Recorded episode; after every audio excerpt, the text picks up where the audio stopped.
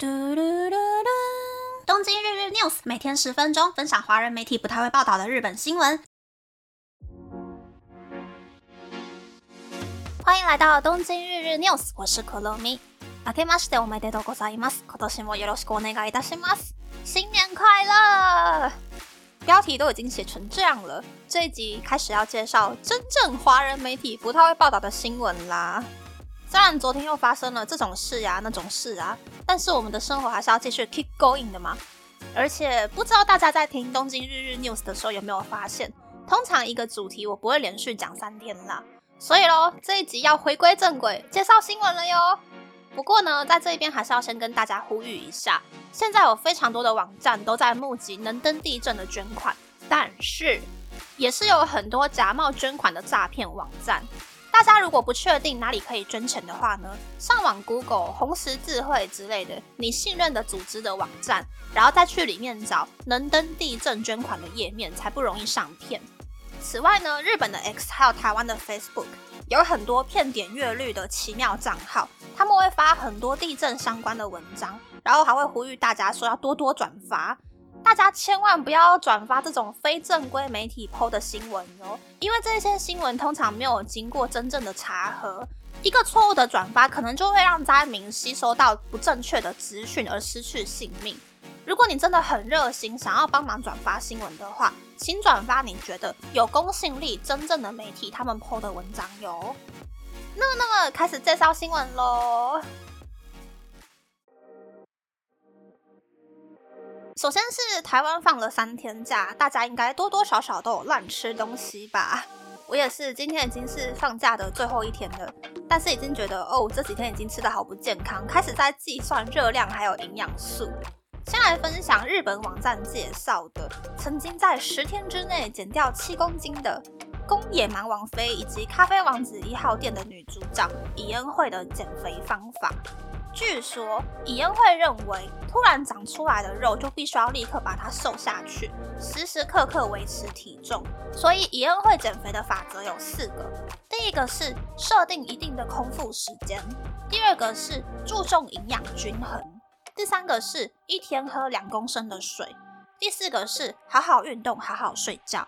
所以伊恩会会在起床之后先喝乳酸饮料，例如优酪乳，然后还会喝红萝卜汁。一天的菜单可能会吃加了白花菜的炒饭和尾鱼、香肠，加了很多蔬菜的海苔手卷，又或者是洛梨拌饭、地瓜、小黄瓜、小番茄、墨西哥卷饼，又或者是墨西哥卷饼、燕麦、白菜包烫过的配菜、豆腐蒟蒻饭、豆腐炒青江菜，这些都是营养丰富，但是又会有饱足感的餐点。而尹恩惠的两位朋友呢，就照着他的减肥食谱吃了十天之后，一个人瘦了七公斤，另外一个人瘦了三公斤。所以大家可以参考看看尹恩惠的减肥食谱减肥，或者是维持体型哦。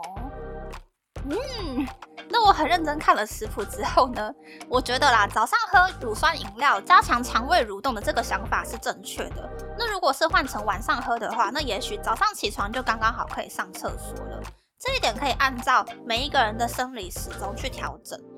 但是一天吃的东西，说真的啊，单看美女我觉得吃的东西很少，但如果分量很大份的话，感觉又还好。不过我还是要认真说，我不是真正的营养师，不能给什么很专业的建议。只是就我的观念来看，我会觉得怡恩会食谱里面蔬菜种类很丰富，看起来好像营养素也很丰富。但是三大营养素，也就是蛋白质、脂质、碳水化合物的比例都太少了。如果不是追求减脂或者是短期瘦身的人的话，长期这样吃，我觉得对身体一定不是很健康。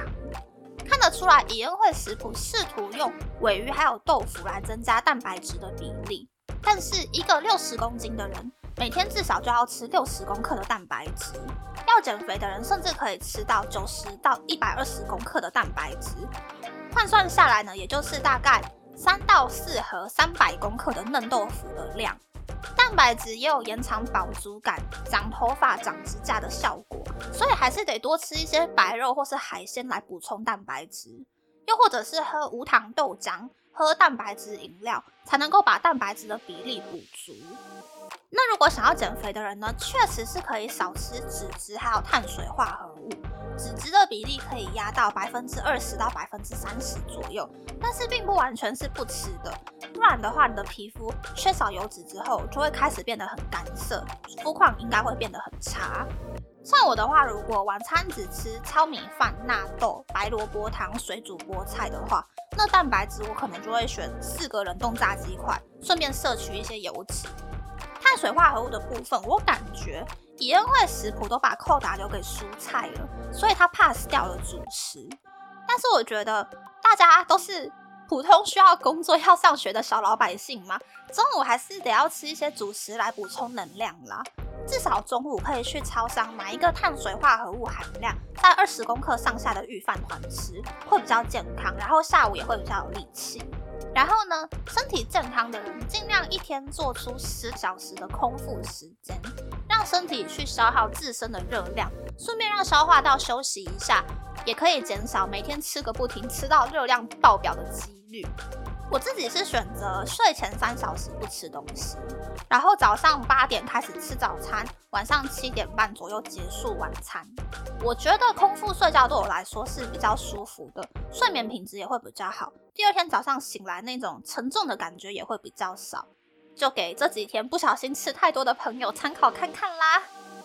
下一个呢，其实也是跟减肥有关的新闻。看来日本人过完年之后，大家都是要准备减肥的。据说。健走有益身心健康，那么每天健走三十分钟又会有什么功效呢？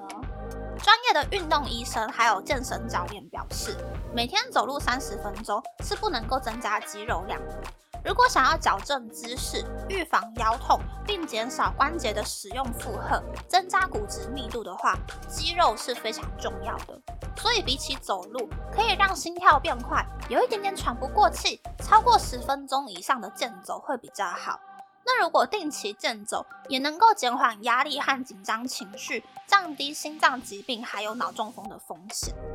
那如果想要透过健走增加肌肉的话，每周健走两三次，每次三十分钟，并搭配皮拉提斯、体操、重训等等，可以增加肌肉的运动会更好。尤其三十岁过后，肌肉开始衰退，如果不刺激肌肉的话，肌肉就容易萎缩。所以做一些可以增加肌肉的运动很重要。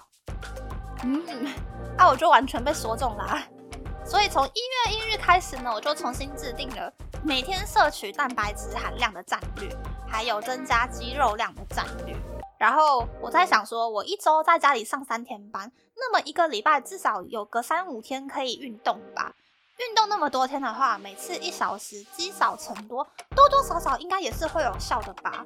虽然我主要是想要瘦手臂、瘦肚子、瘦大腿，但是如果可以把肉变成肌肉，不会在那边端一端一端的话，看起来应该就不会像肥肉了吧？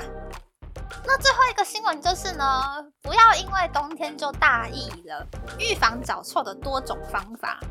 很多人可能会觉得冬天不会流汗，所以也不容易脚臭。但是脚底板有很多汗腺，指缝、指甲缝容易藏污纳垢，所以还是很容易会出现脚臭味。通常有脚臭味的人拥有三个特征：第一个是脚底容易流汗；第二个是长时间穿鞋子、穿袜子。第三个是每天都穿同一双鞋子，这些都是容易让脚处在潮湿的环境，经由霉菌滋生脚臭味的原因。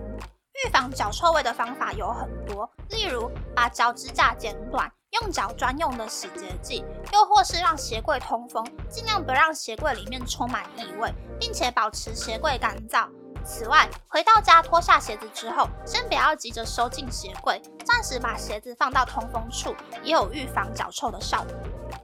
嗯，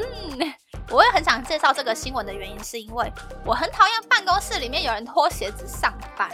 因为说真的，穿皮鞋或者是穿包鞋的人，脚都很容易会有味道，除非是一进办公室就换成拖鞋穿。不然，那种坐着的时候在脱鞋子的人，他们通常都会飘散出脚臭味。日本跟韩国有很多必须要脱鞋子才可以进去的地方，所以日本就有卖那种专门洗脚的肥皂，韩国也有卖专门洗脚的慕斯，价格都不贵，大概在一千日币上下吧。我自己的话，比较不会特别去买洗脚用的东西放在浴室里面我觉得很定位。但是平常洗澡的时候，我会好好的洗脚，每隔两三个月用，可以脱一层脚皮的足膜，去除厚脚皮的同时，也可以顺便清除异味。然后出门之前呢，我会先在鞋子里面倒台湾官网现在刚好有在打折的 Lush 足服爽足粉，之后再穿鞋。我个人觉得爽足粉要倒多一点点，就是那种整个脚底好像都有粉的感觉才会比较有效。